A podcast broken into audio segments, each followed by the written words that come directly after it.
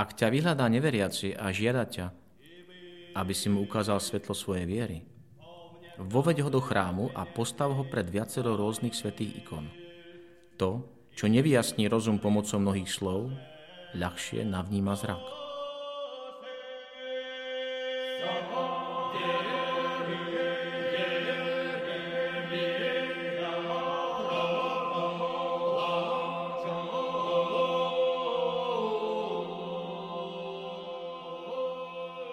Vitajte pri počúvaní ikonického podcastu. Moje meno je Jozef Matula a v nasledujúcich minútach budem vašim sprievodcom v duchovnom svete ikon. Dnes sa ponoríme do ikony rukou neutvoreného obrazu spasiteľa. Tento typ ikony nie je ani jednoduchým pamiatkovým predmetom alebo hľadaním portrétu pána, ani zobrazením krásy, akokoľvek by bola duchovná. Je predovšetkým odrazom viery cirkvy v tajomstvo vtelenia malé odporúčanie na úvod. Pre hodnotnejší zážitok otvorte si obrázok ikony a dovolte jej, aby sa pozerala na vás.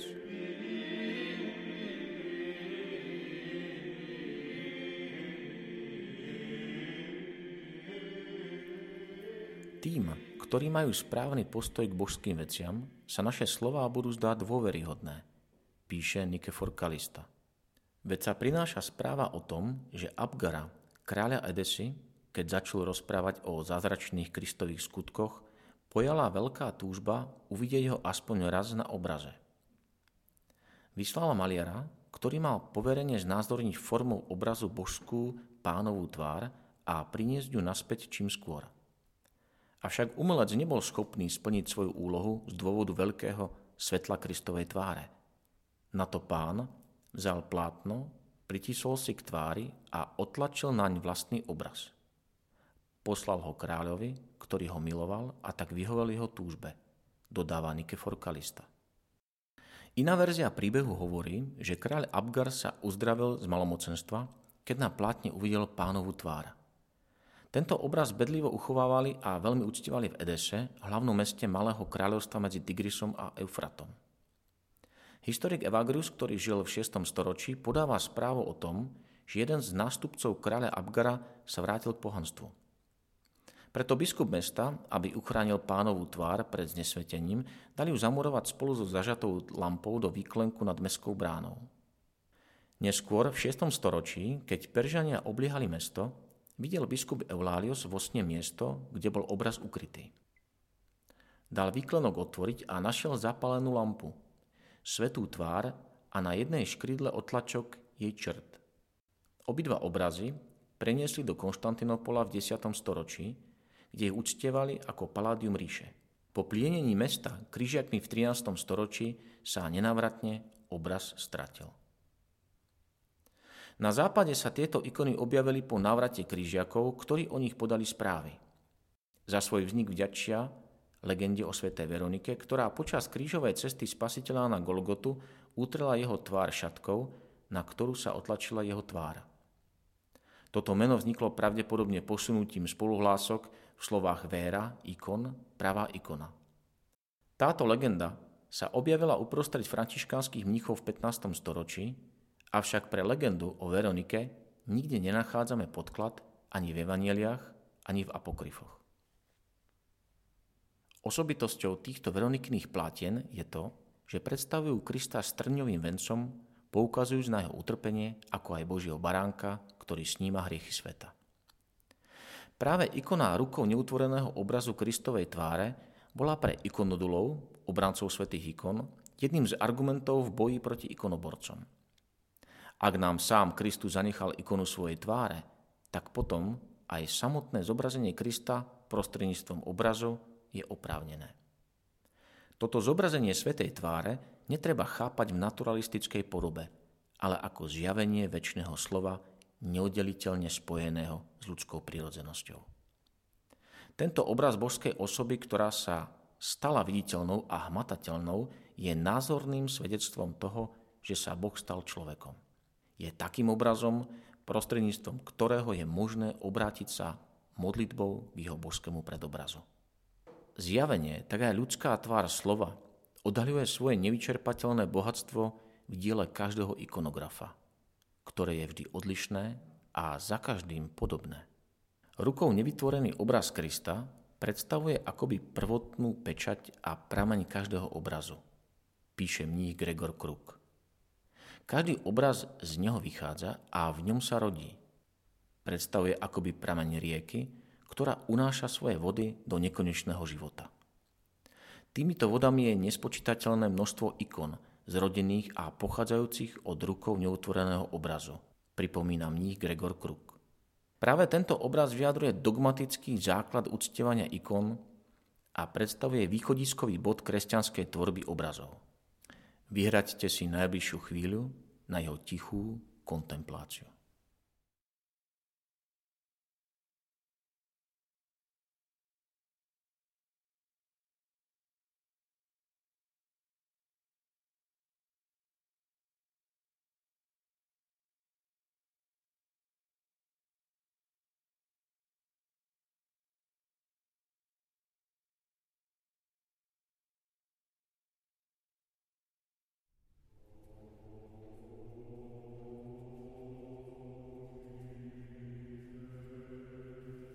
Keď vidíme Tvoj obraz, Teba, ktorý si sa kvôli nám vtelil a za nás si dobrovoľne trpel. Daj, aby sme zahoreli Tvojou láskou, ktorú si na nás vylial vo svojom veľkom milosrdenstve.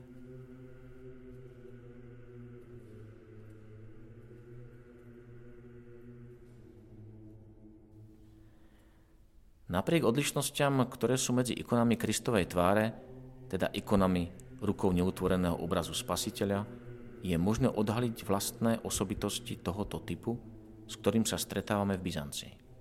Zobrazená je len hlava Krista, ale bez krku, často na pozadí závoja mandilionu. Mandilion pochádza pravdepodobne zo semického výrazu mindil, vreckovka. Jednotlivé časti tváre, vlasy a pramienky vlasov, zvyčajne dva na každej strane, a brada sú namaľované striktne symetricky. Oči sú široko otvorené, prenikavé.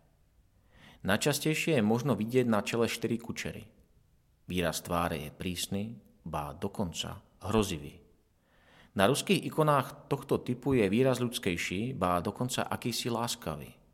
Na niektorých ikonách má Kristus dvojito zahrotenú bradu, zvláštne príkro natiahnutú smerom dole – Ikona, na ktorú sa spoločne dívame, zobrazuje Kristovú tvár na plátne. Okolo hlavy je nimbus s vpísaným krížom a s greckými písmenami omega, omikron a ni a ICXC, Isus Kristus, ktoré potvrdzujú jeho meno podľa starej a novej zmluvy, som ktorý som a Ježiš Kristus. Kristová tvár je zobrazená na plátne zdobenom kvetmi. Ikonu držia treja anieli. V nimboch majú umiestnené dve litery A a G ako skratku dvoch slov Angel Gospodin, Aniel Pána. Ich modré a červené rúcha sú symbolom dvoch prirodzeností Krista, božskej a ľudskej. Na podobnej ikone boli uvedené aj mena anielov napravo od Kristovej tváre svätý Archaniel Michal, naľavo svätý Archaniel Gabriel a v strede nad Kristom svätý Archaniel Rafael. V spodnej časti ikony sa nachádzajú tri kruhy s troma príbehmi spájajúcimi sa s touto ikonou. Na pravej strane je scéna, kde Addaj, apoštol Tadeáš, ukazuje šatku kráľovi Abgarovi a on sa uzdraví bez liekov a bylín z malomocenstva. V strednom kruhu je šatka zobrazená nad vstupnou bránou do Edesy. Vyliečený Abgar sa rozhodol prijať novú vieru a odstránil z mestskej brány pohanskú modlu, pred ktorou sa musel každý, ktorý chcel vstúpiť do mesta, pokloniť. Greckého boha nahradil rukou neutvoreným obrazom spasiteľa, ktorý navyše pozlátil a zlatými písmenami naň dopísal. Kriste Bože, kto v teba verí, nezomrie.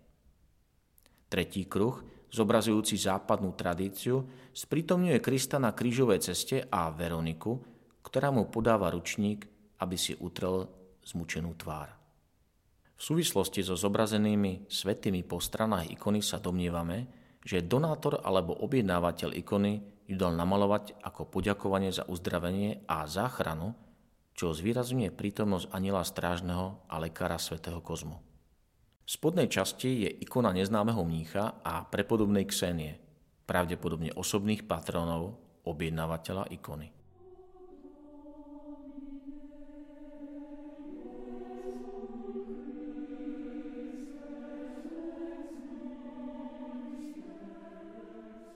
Ikona Mandilionu nám zjavuje pravý význam duchovná v kresťanskej tradícii. Duchovno je činnosť Svetého Ducha, ktorá sa rozširuje na celý vesmír a umožňuje, aby nám veci, udalosti i osoby pripomínali Boha, aby nám o ňom hovorili, aby nám rozprávali o zázrakoch a dejinách spásy, aby nás nasmerovávali k nemu, odovzdávali ho nám a nakoniec, aby nás s ním opäť zjednotili.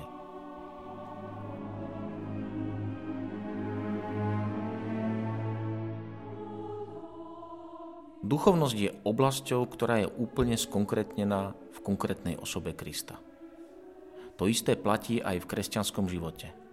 Duchovnosť musí presvítať v konkrétnosti osoby, v jej činnosti, v ktorej sa osoba vteluje, v kultúrnom, sociálnom a cirkevnom prostredí. Na tejto ikone je vidieť, že Kristová ľudská prírodzenosť je nositeľom Boha. Práve táto ľudská prírodzenosť je najdokonalejším obrazom jeho absolútneho slova. Kto žije v duchu a vedie duchovný život, stáva sa postupne Božím slovom pre ľudí, odozdávaním tej lásky, ktorá nám bola darovaná v Kristovi.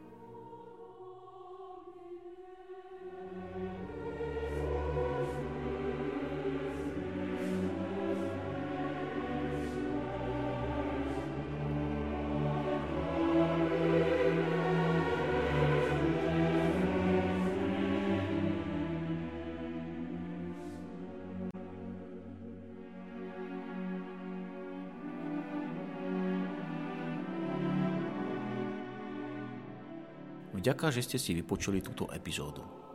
Ikonický podcast vzniká v spolupráci so spoločnosťou Hour a s galériou Ikony v Žiline, kde si môžete všetky ikony z nášho podcastu pozrieť osobne. Zvlášť chcem poďakovať manželom Urbaníkovcom a Matúšovi Ďuraňovi, ktorí obsahovo aj technicky pripravili túto epizódu. Do počutia o dva týždne.